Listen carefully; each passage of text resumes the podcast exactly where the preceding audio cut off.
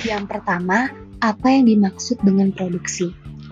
Produksi adalah suatu kegiatan untuk menciptakan atau menambah nilai guna suatu barang untuk memenuhi kebutuhan. Kalau produksi dalam bahasa Arab, dengan kata al-intaj yang secara harfiah dimaknai dengan ijadu sil artin, yaitu mewujudkan atau mengadakan sesuatu, atau hikmatu muayyanatin bi istikhdami muzayajin min anasir al-intaj damina itsaru zamani muhadin, atau pelayanan jasa yang jelas dengan menuntut adanya bantuan penggabungan unsur-unsur produksi yang terbingkai dalam waktu yang terbatas.